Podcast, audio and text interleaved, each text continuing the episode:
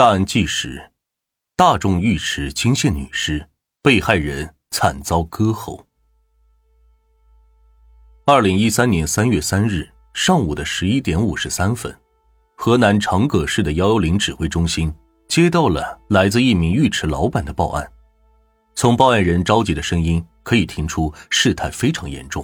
他竟然说，在大周镇双庙里村的一个大众浴池的单间里发现了一具女尸。河南省长葛市公安局收到命令后，火速赶往现场。浴池人群密集。如果不及时赶到的话，凶手很有可能已经逃之夭夭。凶手如果情绪激动，很有可能还会对其他在场人员造成伤害。警方赶到的时候，果然在浴池单间找到了那具女尸，被害人呈仰卧状，正躺在一片血泊当中，显然颈部有一个很深的伤口。法医经过现场简单的勘验，确认死者是被他人用锐器。致颈部部分离断死亡，而凶器就在死者的身下压着，那是一把尖刀，且刀上有血迹。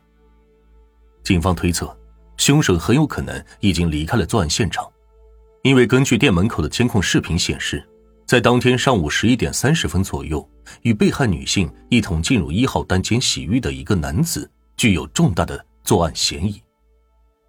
就在警方对被害人以及监控中的嫌疑人确认了身份信息后，正准备抓捕时，前方走访的警员传来消息，几位公安民警竟然在一处荒地上发现了企图服药自尽的那名嫌疑人左胜杰。而此时距离案发时间仅仅四个小时，难道凶手是打算畏罪自尽？侦查人员不禁感到疑惑：如果是畏罪的话，何不向警方投案自首？而选择这么极端的方式，被救回来的男子几近崩溃，终于在审讯室将自己犯下的罪行承认，并且详细供述。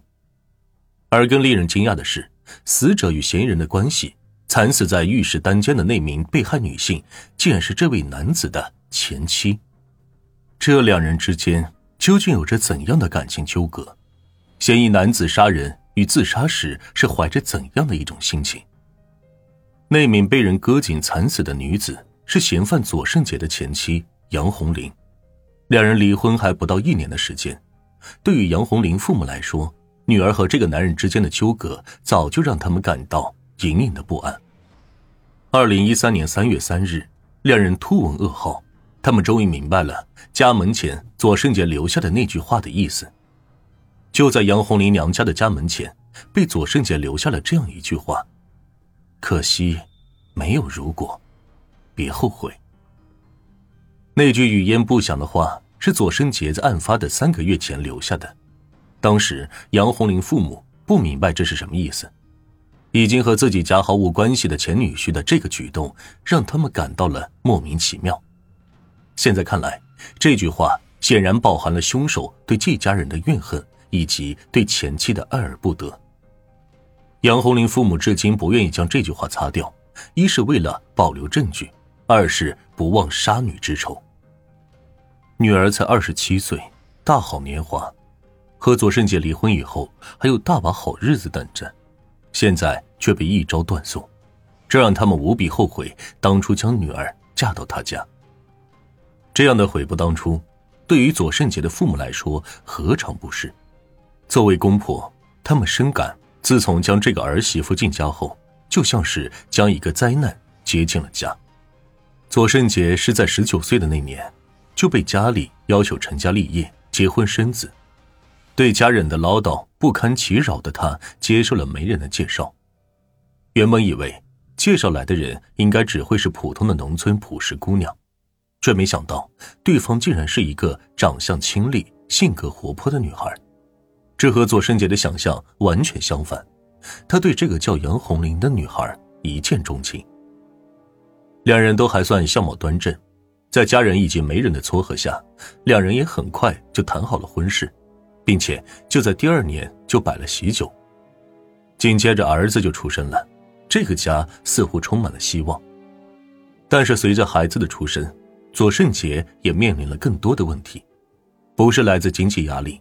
而是妻子和母亲之间的相处方式，让夹在中间的他感到十分难堪。自从儿子出生以来，杨红玲就将孩子丢给了婆婆管。这个孩子的整个哺乳期几乎都是在奶奶跟前长大，就连后来的孩子喝奶粉了，作为母亲的杨红玲也没有给孩子买过一次。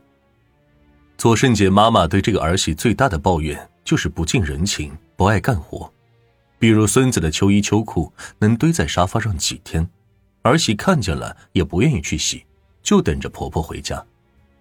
除此之外，最让她生气的就是儿媳花钱大手大脚。当时儿子左胜杰在厂里造地下水管，收入虽然不算稳定，但每月五千多元的工资足够维持他们一家三口日常的生活。但是对杨红玲来说，这一切还是不足以满足她。自从坐完月子之后，杨红玲花钱比以往更加疯狂。左胜杰加班加点而来的工资如流水般花出去，但杨红玲还是觉得不够。杨红玲婆婆心疼儿子之余，对儿媳的抱怨也越来越大，谁知儿媳竟然率先发难，要求他们两个老人每月给他们夫妇打生活费。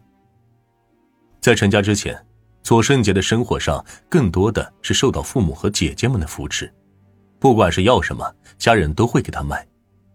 但是自从左圣杰结婚之后，他和家人都有了一个默契，那就是自己成家之后，起码要做到自力更生。得养活自己的儿女，但是左圣杰的志气并不被妻子杨红玲理解。杨红玲认为，既然他们夫妻俩的生活困难，作为丈夫父母的公婆理应伸出援手。杨红玲的娘家人记得很清楚，一次，杨红玲在新婚不久后生了一场疾病，但是由于左圣杰当时经济窘迫，不能拿出全部的医药费，只能在医疗室里以赊账和打下欠条的方式先救人。这件事一直是杨红玲以及她的娘家人的心头刺，认为左圣杰就是没有能力养活老婆，所以公公婆婆必须对他们夫妻俩进行补贴。因为当时左胜杰的父母正在做蜂蜜生意，每年起码有几万块钱的收入，这相比儿子左胜杰常年入不敷出的经济情况要好很多。加上杨红玲则认为公婆年纪这么大了，要这么多钱没有用。因此，即使后来的左胜杰的工资得到提升，但由于还是不能满足妻子的物质需求，加上他对这个妻子真心宠爱，于是左胜杰还是听从了妻子杨红玲的建议，那就是每个月要向父亲开口要生活费。但已经成家立业的左胜杰还得每个月向父亲打电话要钱，这种伸手要钱的感觉让左胜杰心里非常不舒服。左胜杰的父母当然也知道儿子要钱是儿媳教唆，所以对杨红玲也非常不满，家庭危机也因此正在酝酿之中。二零一二年的中秋节，夫妻间的战争一触即发，甚至差点闹出了人命。那天，杨红玲打算和丈夫一起回下娘家探亲，特意交代了要带一点礼物上门。当时左胜杰的厂里发了员工福利。有好几箱的月饼、水果，还有一桶油。左胜杰又再添了一箱火腿。原本想着这里差不多四五百的东西，妻子总该满足了，但没想到杨红玲还是在家嚷嚷了半天，说丈夫上岳父家串门都这么没面子。听了大半天，左胜杰终于听出了妻子的言外之意，意思就是这次他们回娘家串门。不应该是他们夫妻俩掏钱，应该是由左胜杰的妈妈掏钱买礼物。当晚从妻子娘家回来之后，左胜杰喝了几两酒，借着酒劲儿，他将自己长期以来压抑在心底的对妻子的不满发泄了出来。左胜杰愤怒的吐露心声，告诉妻子，他们夫妻俩不应该总是处处要向父母要钱，自己家有多少花多少，老人每年赚的几万块钱也是他们的本事。不能再惦记爸妈的养老钱了。谁成想，这一番交心的话让杨红玲又羞又恼。左胜杰没想到，被激怒的妻子接下来的举动更加是不可理喻。